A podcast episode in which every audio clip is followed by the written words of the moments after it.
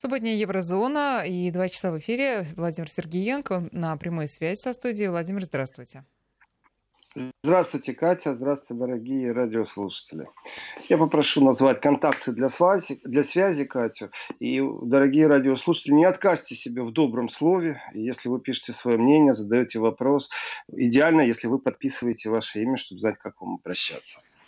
Друзья, можете а, писать на номер 5533 ваши смс в начале сообщения слово «Вести». Наш WhatsApp и Viber 903 176 363. Все? 6363? 6363, да, я свою роль выполнила, Владимир. Дорогие радиослушатели, э, нашел я для вас несколько интересных вещей. У нас тут маленький скандальчик наклюнулся. Э, Германия разнесла в пух и в прах Америку. То есть мне кажется, что война МИДов э, набирает обороты, и это хорошо, и это правильно – и не потому, что я заостряю свое внимание на европейско-американских отношениях, а потому, что правды становится все больше и больше. Но прежде чем я перейду к войне МИДа в Германии и США, я расскажу о вчерашней публикации и даже смело сейчас, можно сказать, прорекламирую эту публикацию. Мне очень она понравилась. А, в Шпигеле вчера вышла статья под названием, если перевести на русский язык, АДГ, депутат АДГ допустился спонсирования из Москвы. Ну, вроде как звучит э, так мягко, но на самом деле э, Лиздих фон Москву спонзен, то есть что спонсирование из Москвы, и что он себе разрешил, позволил, вот, э, знаете, привлекает, конечно, внимание. Москва, оказывается, спонсирует депутата альтернативы для Германии. Конечно, такую статью я вцепился сразу зубами, глазами, начал читать. И какая прелесть. Оказывается, э, если прочитать не заголовок, а саму статью, то выясняется, что депутат альтернативы для Германии в 2018 году был э, наблюдателем на выборах в, э, в Крыму. И э, вопросов теперь у меня очень много и к Шпигелю, и к ситуации, что же такое произошло. То есть, думайтесь, в 2018 году депутат в составе международной делегации был в Крыму. Ну хорошо, есть страны, которым это всегда грустно и печально. Если на политическом уровне кто-то приехал в Крым, сразу какие-то там идут эти письма, жалобы, вещания, верезжания, особенно украинский МИД. И вот э, Ульрих Эне тоже был в делегации в Крыму. Значит, и вопрос, почему Шпигель вдруг в 2020 году сообщает, то, что было в 2018 году. Но может только сейчас всплыло. Может какое-то следствие шло. Может быть Следственный комитет э, в Бундестаге решил разобраться и наконец они с этим разобрались. Поэтому Шпигель решил обратить внимание на этот факт. И в статье стоит, кстати, большое спасибо Шпигелю. Молодцы. Я люблю их критиковать. А, ну, теперь я им благодарен. Вы знаете, если заплатить за буква место или за фотографию, или за то, чтобы напечатали какой-то слоган, слово, какое-то понятие, ну, нужно серьезно заплатить. Это не шутки. Шпигель – коммерческая организация. Это абсолютно не волонтерская деятельность. Некоторое время назад был большущий скандал, о котором я провел и не один эфир, рассказывая о том, как э, Шпигель имел прям одного из лучших, в кавычках, журналиста, а, который получал премии, который был признанный, а выяснилось, что все, что он писал, это фейки. Ну, он сам себе их придумывал и писал. То есть четко понимая, что нужно слушателям, что нужно зрителям, что нужно читателям, он просто угождал, что нужно редакторам, и такой стал знаменитый. Короче, Шпигель занимался фейкометством. И если вот это слово фейкомет э, по-другому как-то сказать, то это будет распространение лжи. Это было незаведомо, то есть это была не редакционная политика, это был как бы такой антипиар, антиудар э, по Шпигелю, потому что у них есть и отделы, которые проверяют достоверность информации, и вроде как организация серьезная. Но еще раз, не думайте, пожалуйста, что это какая-то благородная организация, которая занимается благородной деятельностью. Они зарабатывают деньги. И правильно делают. Ну, почему бы на новостях, на аналитике не зарабатывать деньги, э, не заработать себе имя? В любом случае Шпигель входит в мейнстрим, в любом случае Шпигель входит в топ-5 и по цитируемости он балансирует. Вы знаете, там, то может быть на первом месте, следующий год на третьем, потом на втором, потом на пятом. То есть по-разному. Но это сильная, я считаю, а, контора.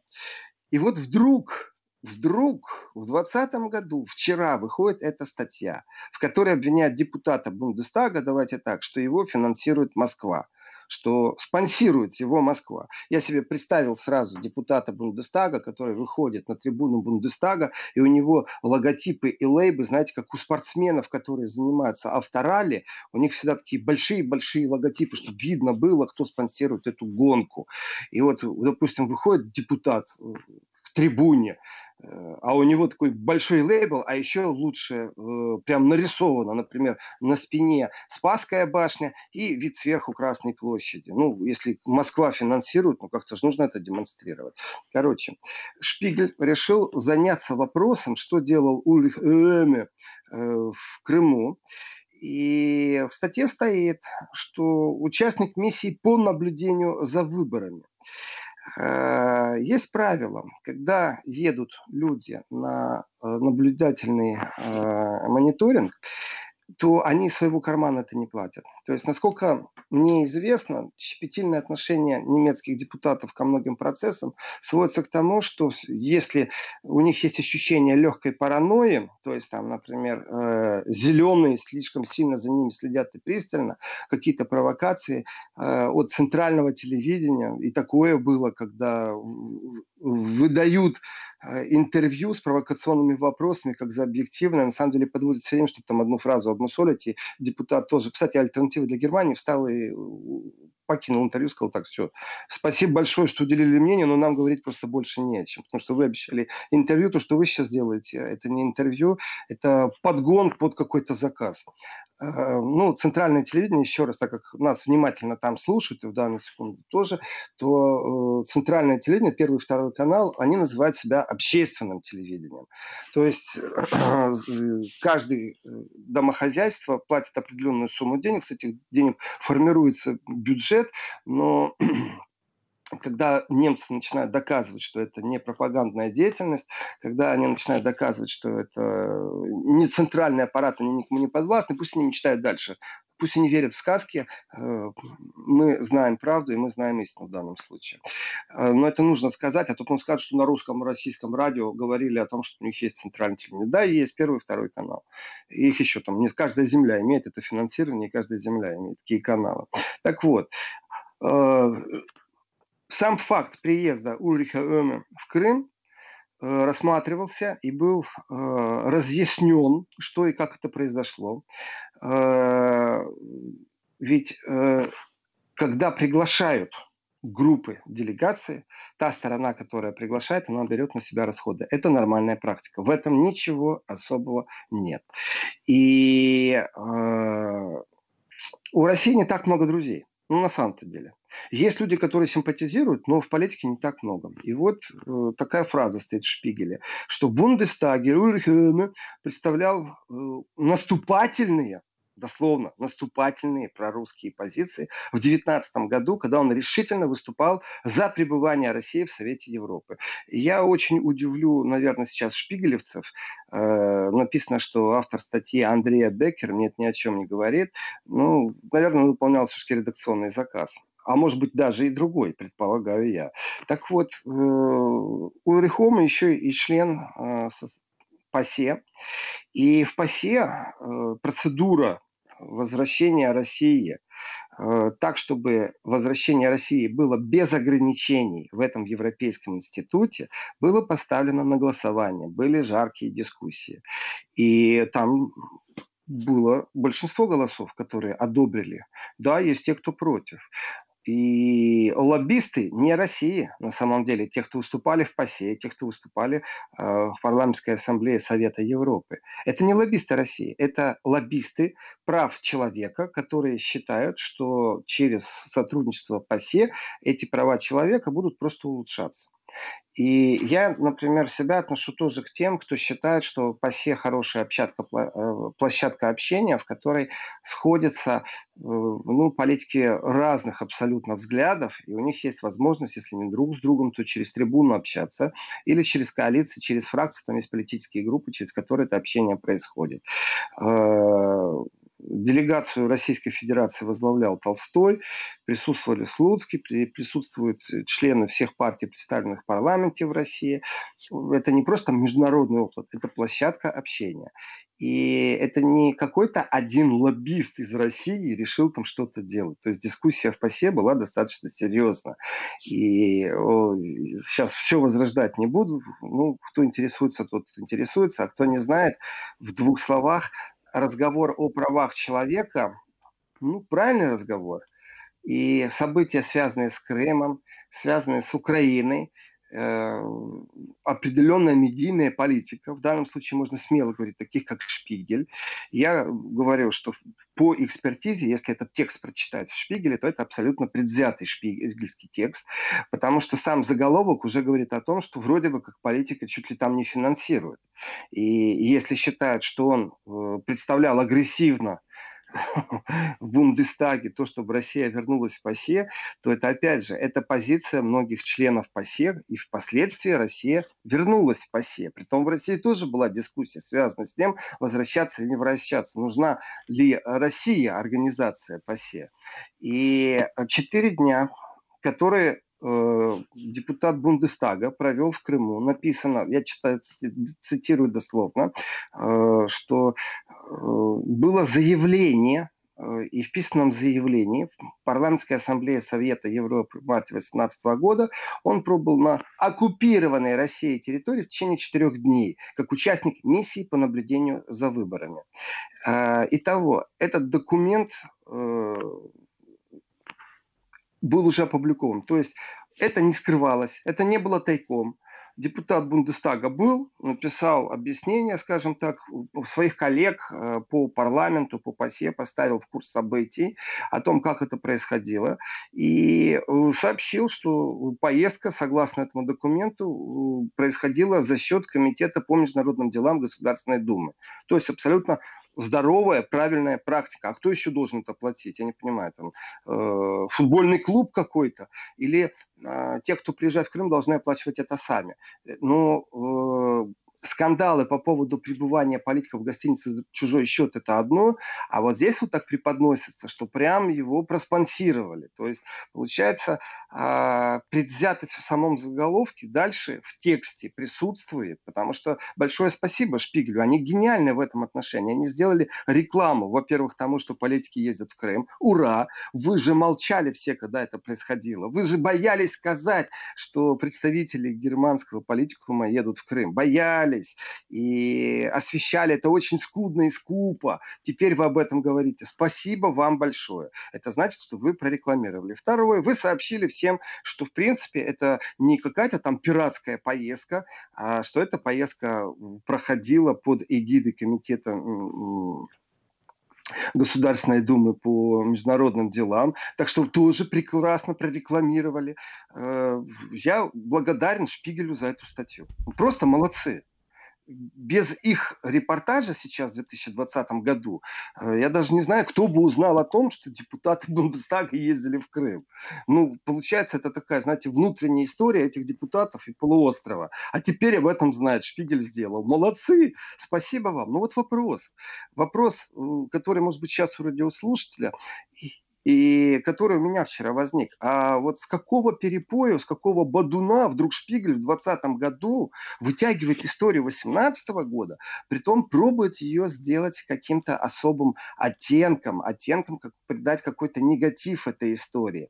И э, вот еще раз, депутат Бундестага, он давал объяснение, то есть в письменном виде существует, да, я ездил, да, я был, была делегация, то есть все это не скрывалось, это все афишировалось. И какие там новые вопросы могут быть у кого-то, я не понимаю. То есть если бы это скрывалось, это все было прописано, анонсировано э, и объяснено. Почему эта поездка является спорной, как говорит Шпигель? Ну, я не знаю, почему она является спорной. И теперь у меня вопросы к Шпигелю достаточно серьезного уровня, потому что Шпигель не является такой шарашкиной конторой, где существует телефонное право, или вы знаете, там за 3 копейки там можно за пару тысяч евро купить страницу, репортаж или еще как-то. Если Шпигель уполномачивает журналиста э, редакционным заданием, то вопрос, почему вдруг Шпигель стал интересоваться? Почему вдруг они, ну такая легкая проверка идет сейчас. С одной стороны, они, наверное, хотели, э, простите меня за это слово, но замочить депутата Бундестага, который отстаивал интересы России, как они говорят, не понимая э, вот нюансов политических, а с другой стороны, был аж Крыму, представляете? Э, ответ есть. Ответ есть. Я не знаю, на каком уровне срабатывает этот ответ. И могу сказать так, что э, ярко выраженно кто-то этого депутата боится. Но кто-то боится, что кто-то начал вот эту вот медийную кампанию на уровне Шпигеля. Вопрос, ну что же он такое сделал? Там заявления какие он делал. Он выступал вроде позапрошлой неделе в Бундестаге.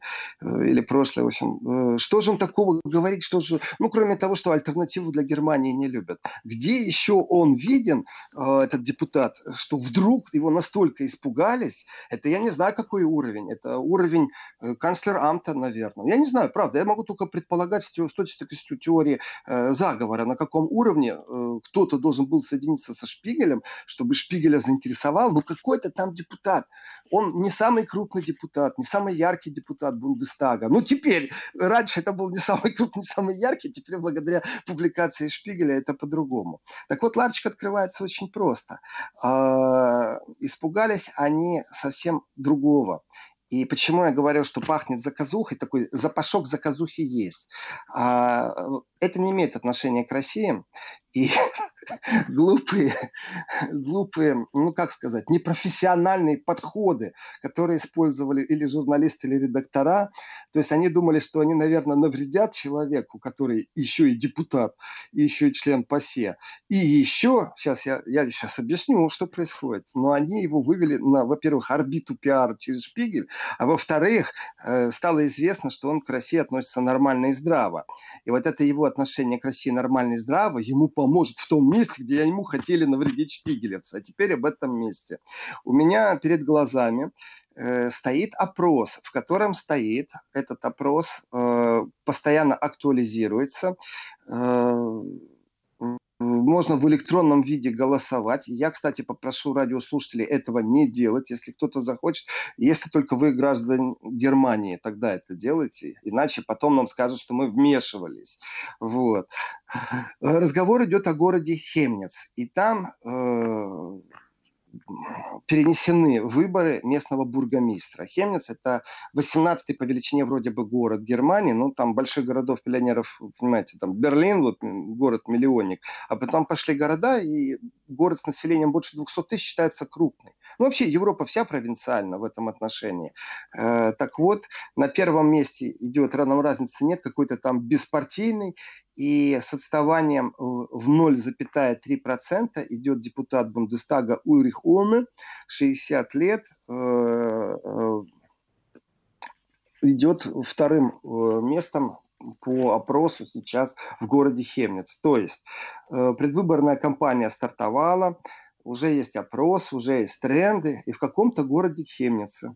Город Хемниц, для тех, кто не знает, это бывший Карл Маркс штат – Э, и страх того, что альтернатива для Германии в городе может занять место бургомистра, скорее всего, подтолкнуло кого-то, чтобы кто-то запустил какую-то интригу, связанную с тем, чтобы в Шпигеле появилась публикация с удивительным заглавком, с, э, в котором говорится, ну, вроде бы как, что немецкий политик э, позволил себе спонсирование из Москвы.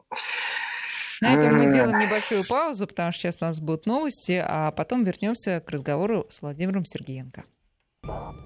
11.36 московское время, и Владимир Сергеенко по-прежнему с нами э, рассказывает о том, как совершается подкоп под одного из депутатов альтернативы для Германии. Владимир, пожалуйста, продолжайте.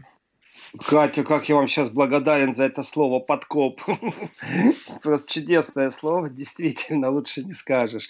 Я, э, дорогие радиослушатели, большое спасибо. Это правда, это мотивирует, это помогает. Я читаю э, сообщения, э, где вы благодарите за программу Еврозона.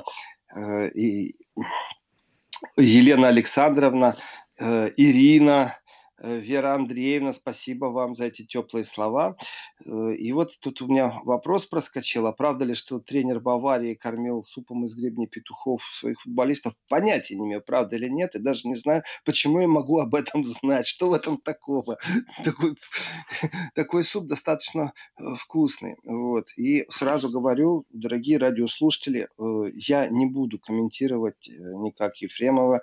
И то, что вы мне в, в, в соцсети пишете, то тоже, ну никак. Вот есть еврозона, это разговор о Европе и из Европы. Вот так.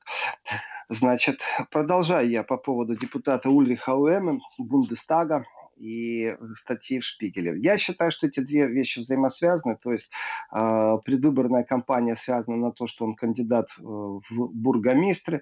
Э, депутатов в Бундестаге много. И история, которая вдруг сегодня вылазит, ну, вот ощущение, ну, такой легкий запашок есть, конечно, что э, вытащили эту историю, ну, чтобы хоть как-то, знаете, вот ничего не могут найти против человека и решили разыграть, как всегда, российскую карту. Ну, вот если он пророссийский, то это как-то негативно. Только Я прошу прощения, почему мне смешно, потому что нужно быть совсем полным, ну, ну как сказать, э, оторванным от жизни человека для того, чтобы э, пробовать подкоп сделать, как вы сказали, Катя, под депутата Бундестага, который в Восточной Германии, в городе, который был Карл Марксштадт, э, что люди там это как-то негативно воспримут, что он как-то к России имеет какое-то отношение. Как раз на востоке Германии очень ярко выражены позитивные отношения к России. И э, то, что им насаживается, то, что пробует мейнстрим сделать. Там народ не любит мейнстрим. Там народ говорит, что пресса врет. Немецкое слово врать люген, пресса люген, люген пресса, то есть лживая пресса, это то, что там люди скандируют на улице. Это там, где не любят Меркель, э, это там, где как раз очень хорошо все понимают по поводу Западной Германии, и Восточная Германия все же все еще остается восточной, она не стала единой Германией, есть различия, есть различия даже по э, зарплате и если бы это было там со столицей различия, можно было бы понять. А это такая, знаете, практика уже. Вот Восток, где мало работы, вот Запад, где побогаче и получше, работы больше. Так что э, они не смогли ему подсунуть свинью. И вот сейчас тоже э, сказал подсунуть свинью в немецком языке. Свинья ассоциируется с тем, что приносит счастье. И если тебе подсунули свинью, то это наоборот считается хорошо. Это значит тебе... То есть у них по-другому это все насчет свиньи. И сам факт того, что уровень Шпигеля вмешивается, ну, я провожу параллель. У меня нет доказательств, я предполагаю. Других объяснений просто не вижу. Э, ну и слабое место мы теперь знаем. Как они работают, во-первых, что Шпигель со своей объективной и, главное, актуальной, при том два слова беру в кавычки, и объективной, и актуальной информацией на самом-то деле очень даже помог. Большое спасибо Шпигелю. Еще раз, ребят, если честно, найдите меня в Фейсбуке, я вам вышлю, закажу онлайн онлайн, не знаю, там, что хотите, ящик безалкогольного пива, там, э, торт, э, конфеты, из России пришлем что-нибудь. Вы молодцы, вы лучшие, так и надо. Потому что ваши коллеги боятся того, э, что кто-то из представителей политиков, из общественных деятелей, просто из известных людей приезжает в Крым. Вы об этом не пишете. Вы боитесь этой темы. Вы боитесь поговорить по-настоящему с крымчанами. Вы боитесь эту тему затрагивать. Вы живете в пропагандном мире, в котором вы что-то там тявкаете, похоже то, что вам иногда под протокол кто-то пишет, который себя называет «я посол там Украины». Нет, это неправда. Посол Украины тоже не является самостоятельной единицей. То, что он себя пиарит, как-то разнес в пух и в прах, э, потому что он там, да мы, э, если найдем политика, который прорусский, мы тут его быстренько с местными СМИ уничтожим, у нас все под контролем, знаете, ну тоже нужно думать. Это посол такие заявления делать, как будто немецкие СМИ у него действительно в кармане. Э, могу сказать, что вся его украинского посла, в смысле такая позиция, демонстрация, нарциссизм в том, что он может что-то сделать, очень хорошо отразилась, когда э, была делегация из Украины в Германии, и почему-то все СМИ об этом промолчали. Вот. Ну, им не интересно даже это было. То есть там по каким-то левым блогерам разносили на немецком языке, и видно сразу, что это блоги, ну и новости такие. Знаете, есть такой э, один человек, а, а одни СМИ. То есть когда один человек ведет, и даже тот, кто не разбирается, ему кажется, что это выглядит красиво, что это мощно. А на самом деле там один человек с утра до ночи э, шахтерствует в этом деле, в журналистском, и тянет на очень сильно это там свой единственный портал. Это не блог, а выглядит как СМИ СМИ. А, ну, вот так вот они похвастались, украинские представители посольства, а потом пилюлю получили. Так вот,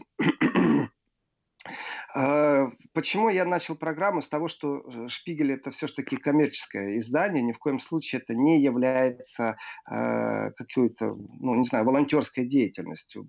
Это не скандальная история, она была давно, она известна. То есть э, я связываю предвыборный страх того, что альтернатива для Германии или еще глубже, не знаю, может они решили в Бундестаге, я слушал последнюю речь, нашел этого депутата Ульриха Ломе, мы лично знакомы, Ульрих Ломе, э, между прочим, э, встречался с представителями, э, в том числе, э, и разговор шел о том, как бы промониторить права человека в Донбассе. Это серьезный, тяжелый разговор, и ПАСЕ, к сожалению, здесь не очень активно. И если взять повестку того и как действуют депутаты, я могу сказать, что да, действительно, э, в Европе существует определенный страх, а, ну, конечно, нет посольства Украины, а от мейнстрима, когда мейнстрим начинает беспощадно выискивать все. То есть не просто там иголку в глазу найдут, там э, найдут э, такие скелеты в шкафу. И вот эта осторожность, я считаю, что это, с одной стороны, контроль, и он нужный, с другой стороны, что очень много перегибов, и если взять статистику, то ярко выражено э, либерально-социалистическое мировоззрение очень боится консервативно-патриотического мировоззрения. И мейнстрим все-таки либерально больше либерально-зеленый, так бы я его описал. Э, и в этих играх, как правило, когда э, политик демонстрирует свою позицию, и в ответ он тут же получает э, по рукам э, статьями, публикациями, плюс начинает что-то выискивать. Ну, это закономерные вещи, некоторые э, газеты, некоторые СМИ, они не являются политически несущими, ну вроде бы как. Они являются либо объективно-информационными, плюс аналитика, плюс суждения, плюс новости, начиная от футбола, заканчивая чем угодно, э, но они не принадлежат какой-то партии, то есть они не ориентированы на поддержку партийной структуры. Поэтому вот Шпигель не является вроде бы политически ангажирован на уровне какой-то партии, которая или беспартийное движение, которое э, ставит цель Э, какую-то единую партию, ну, действительно, как-то по-медийному э, принизить, унизить или еще как-то. Но в данной ситуации, почему я говорю, что выглядит на заказ, э, потому что очень специфически подана информация. Она подана э, не просто как факт был, да, было, и даже не объясняется, почему они вдруг э, решили об этом говорить. Поэтому параллель я привел именно э, предвыборной кампании на место бургомистра города Хемница. И замечательно, действительно, там люди относятся к России не так, как думает западный журналист, который где-то там на Западе сидит и думает, а, я сейчас скажу, что там они прорусские, и все, все от него отвернутся. Это, знаете, как сказать э, детям, что мороженое это невкусно. Это то же самое. Там люди хорошо относятся к России. Поэтому еще раз, от всей души, лично мое мнение, большое спасибо Шпигелю, что он это сделал. Э, давайте продолжайте дальше освещать приезд политиков Германии в Крыму. Сообщайте, пожалуйста, что это происходит за счет Международного комитета по парламентским связям э, Государственной Думы Российской Федерации. Сейчас перерыв, Молодцы. Владимир. Так держать. Вести ФМ. Владимир, а когда закончится в этом городе э, предвыборная кампания, и когда станет ясно все-таки, кто победил? Э, осенью, я сейчас точно дату не помню, э, предвыборков, ну, могу посмотреть, в закладках э, стоит у меня, осенью, должно было быть сейчас в июне, но перенесли на осень. И такая активная фаза, понятно, она как всегда за месяц включается, когда включается активная фаза, то там рекламные плакаты, допустим, интервью расширено, то есть внимание прессы. Я считаю, что это знаете, пробный камень, пробный камень, чтобы посмотреть, э, на что годен э, господин Оме, Ульрих Оме. И, в принципе, Думаю, мы еще увидим и услышим, что там происходит. И если международное сообщение будет уже открыто, надо съездить да посмотреть просто что там происходит и как и почему. Вдруг они так испугались Э, вот этого депутата, по-другому не зову. Это признак слабости, это признак страха. То есть заранее уже начинать, как вы сказали, Катя, подкоп действовать. Я в восторге от этого слова еще раз. Э, я закрываю тему Шпигеля и публикации о депутате, в кавычках, который позволил себе финансирование из Москвы, спонсирование. Э, вот. И перехожу к другой теме, которую анонсировал. И я вижу, что вопрос уже даже об этом есть. А как вам заявление американского судьи Что в Голландии суд СССР подкуплен русскими и нечестно судят военные дела американцев и их союзников. Валентина спрашивает нас. Э, Валентина, это и есть то, о чем я э, собирался рассказать. Тема очень интересная, тема очень шикарная. Э, дело в том, что не только судья Бара, уже есть реакция. И то, что я анонсировал как войну МИДов, то есть у нас не первая критика, не первая критика из Германии, не первая критика исходит из Евросоюза, из Еврозоны. А, вот у нас сейчас открытая критика пошла Э, США из Германии очередной раз, и Берлин, эта цитата сейчас, полностью доверяет работе Международного уголовного суда в Гааге, против судей которого президент США намерен ввести санкции. И именно это критикует Германия достаточно сильно. Э, здесь тоже нужно понимать, что происходит. Дело в том, что Э, страх американцев попасть под юрисдикцию э, вообще, э, которая могла бы оценивать действия Америки с точки зрения свобод, прав, прав человека, статуса кво стран, свержения режимов очень велик, потому что вот один раз это произойдет, и, э, ну, я думаю, даже дело не в исках, а дело в той публичности, которая будет придана именно стратегии присутствия интересов Соединенных Штатах практически в любой точке планеты. Кто-то изящно может сопротивляться, э, где-то полная разруха после того, как американцы пришли. Но вот есть Европа, сытая абсолютно Европа, э, которая может себе позволить э, принять за раз миллион беженцев, если это Меркель захотела хотелось. И вот в этой Европе с Америкой сложены определенные отношения. И эти отношения, вот опять же, если э, взять медийный поток и его отслеживать, такое ощущение, что стоят какие-то фильтры. Ну, я сейчас буду говорить с точки зрения прошлого времени. Время изменилось, публикации изменились, направленность меняется. В старые времена, я так сказал, есть четкая установка не критиковать США. Ну вот просто все, США это всегда хорошо, это всегда замечательно. И, ну, это было в прошлой жизни, получается. У нас после пандемии у всех обострение. И в этом обострении всплывают э, то, о чем никто не говорил. И э, Международный суд в Гааге, я не могу сказать, что мне нравится он. Вот честно, руку на сердце кладу и говорю, не могу этого сказать по многим причинам. Но разговор-то идет совсем о другом. Разговор идет о том, что существует какая-то система взаимоотношений между Германией и США, между Евросоюзом и США. И в том числе по вопросам, где эти страны э, взаимодействуют где-нибудь на Ближнем Востоке. В Афганистане, в рамках НАТО. И взаимодействие по этим вопросам, оно может быть спорно бесспорно. Если дается приказ э, штабам, который натовский штаб, и в штабе временно возглавляет американец что-то. И этот американец дал приказ, который будет нарушать не просто права человека, а преступный приказ. У военных приказы не обсуждают, нужно выполнять. Как быть в случае, если приказ, который даст американец, будет направлен против людей, против гражданского населения, что это будет преступный приказ? Кто в состоянии это рассмотреть? Э, если это чисто американское дело, давайте, ну, можно выразить какую-то надежду, что сами американцы сами с собой разберутся. Мол, давайте не будем вмешиваться в их дела. Да не вопрос. Если это э, американской абсолютная история, и в ней никого, кроме Америки, нет, вот пусть они сами с собой разбираются. Я не против. Но как быть в ситуации, когда под командованием американца, под командованием американских вооруженных сил э, будут находиться европейские военные? И это будет рассматриваться как преступление. Э, например, события в Югославии. И э, ведь есть приговор, по которому, ну, там предъявления и обвинения в сторону голландцев были очень сильны. И частично все-таки признано, что военные Голландии э, неправильно поступили вот как быть, если они выполняли, например, это я сейчас беру абсолютно утрированную историю, но если они выполняли приказ американца, какая э, организация, какой институт может это расследовать? Американский суд, он не может расследовать то, что сделал европейский военный под начальством американского военного. В Афганистане международная коалиция. Эта международная коалиция с криками «Мы никогда не переведем переговоры с террористами» начала переговоры с террористами, но только как-то очень странно. Европейские политики возмущались по поводу того, что Америка в одностороннем порядке ведет, знаете, как-то за спиной. Плевать на мнение европейцев.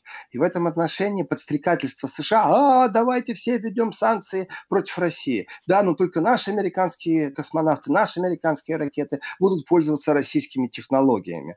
Э, все так дружно, да, мы введем. Но я понимаю, что Испания в космос летает, Греция тоже. Все дружненько проголосовали, все, ура, у Америки все получилось. Но вот это вот все время хитрость, давайте все дружно введем санкции. Какие санкции? Вы о чем?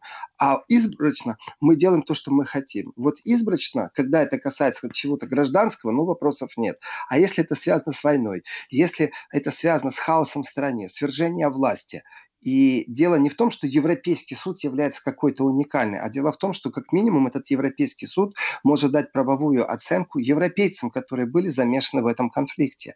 Но получается, что э, давая оценку правовым, правовую оценку действиям европейцев, военные это, это могут быть и не военные, это могут быть врачи, которые пришли с какой-то вакциной, которая, например, несет далеко не лечение. Все что угодно может произойти. И рассматривать кто должен. Вот есть понятие суд. Э, давайте все стороны, которые имеют претензии или которые пострадали, или даже нет четкой стороны, которая выставила претензию, но мы знаем, что произошло преступление, кто-то должен это рассматривать. Такие вещи рассматривает суд. И Америка вдруг заявляет о том, что она будет э, вводить санкции против судей из Гаагского суда. Алло, уважаемые американцы, вот где-то там за океаном существуют Соединенные Штаты Америки, а мы здесь находимся на европейском континенте. И вы и так очень сильно здесь присутствуете, во всех видах ходите, иногда э, давите чересчур сильно, э, продавливаете э, через послов, например, чтобы не принимали помощь гуманитарную из России. То есть пусть народ умирает. Не надо помогать. Главное, чтобы вот... Э, это не просто там уши отморозим собственные на зло бабушки. О, нет, это намного хуже не принимаем помощь, потому что нам дядя Сэм об этом сказал. Ну хорошо, страна не в состоянии принять самостоятельное решение, там пообещали транш, я не знаю, что там пообещали. Всплывет информация через 15 лет, и все будут головой кивать. Но вот у нас, я бы сказал так, даже подарок, наверное, из океана сейчас пришел, потому что когда скрываются архивы лет через 25, это не болит, это не больно, это не актуально. А вот когда сейчас американцы говорят, что мы вводим э, санкции против судей Международного трибунала в Гааге, я почесываю руки и говорю, молодцы, молодцы американцы, показывайте свое настоящее лицо. Я вам скажу, благодаря этому можно смело заявить со всей ответственностью, что э, в санкционном списке, например, стоят вместе Гаагский э, суд э, и э, те тех, кто принимает участие в проекте «Северный поток-2». Мы теперь вместе. Мы на одной стороне, а американцы на другой стороне. И меня это радует. Меня это очень радует. И если опять же, разбираться с тем, почему, как, то есть, э, то первый ответ, почему Америка говорит о санкциях против судей, да очень просто. Во-первых, Америка боится откровенного разговора, в котором затронут в том числе и права человека и нарушение прав человека в третьих странах. В тех странах, в которых эти права беспредельно нарушаются постоянно. И вот в данной ситуации, когда Америка далеко не светоч и не луч э, света в царстве тьмы, с точки зрения демократии, с точки зрения взаимодействия общества полиции, с точки зрения взаимодействия суд, общества, то Европа большая любительница в этот момент свысока, и это правда, чуть-чуть надменно, вы знаете, начать поучать. И вот что себе не может позволить США, это чтобы, во-первых, их, их поймали на преступлении, во-вторых, чтобы их поучали, потому что они же лучше всех, они номер один во всем. И в-третьих, и в-третьих, э, кроме поучений, кроме, э, знаете, вот ментального взаимоотношения между Европой и США, а ведь на самом деле могут приговорить. А ведь на самом деле могут приговорить. И это будет не американское решение, например, по преступной деятельности отдельных военных э, чинов э, или, например, структурный подход, системный подход в том же Афганистане. Разговор очень серьезен. Я считаю, что э, Европа ну, не просто сейчас набирается смелости, но то, что я вижу в последнее время, раз пошла критика, два пошла критика, три пошла критика. То есть стейтмены из Германии, они не являются больше подкаблучными. Они пусть и несут в себе дипломатическим языком определенные посылы, и если кто-то выражает большую обеспокоенность, это то же самое, что в другом месте кто-то просто орет и говорит, что же вы творите. И вот это выражение обеспокоенности, плюс не забываем, что Гриней, посол США в Германии, себя вел действительно и, э, как и ведет, и ведет, как наместник, как феодал, который рассказывает, кому и как э, нужно вести бизнес. Владимир, вынужден вас прервать, у нас сейчас будут новости, а в 12.10 продолжим.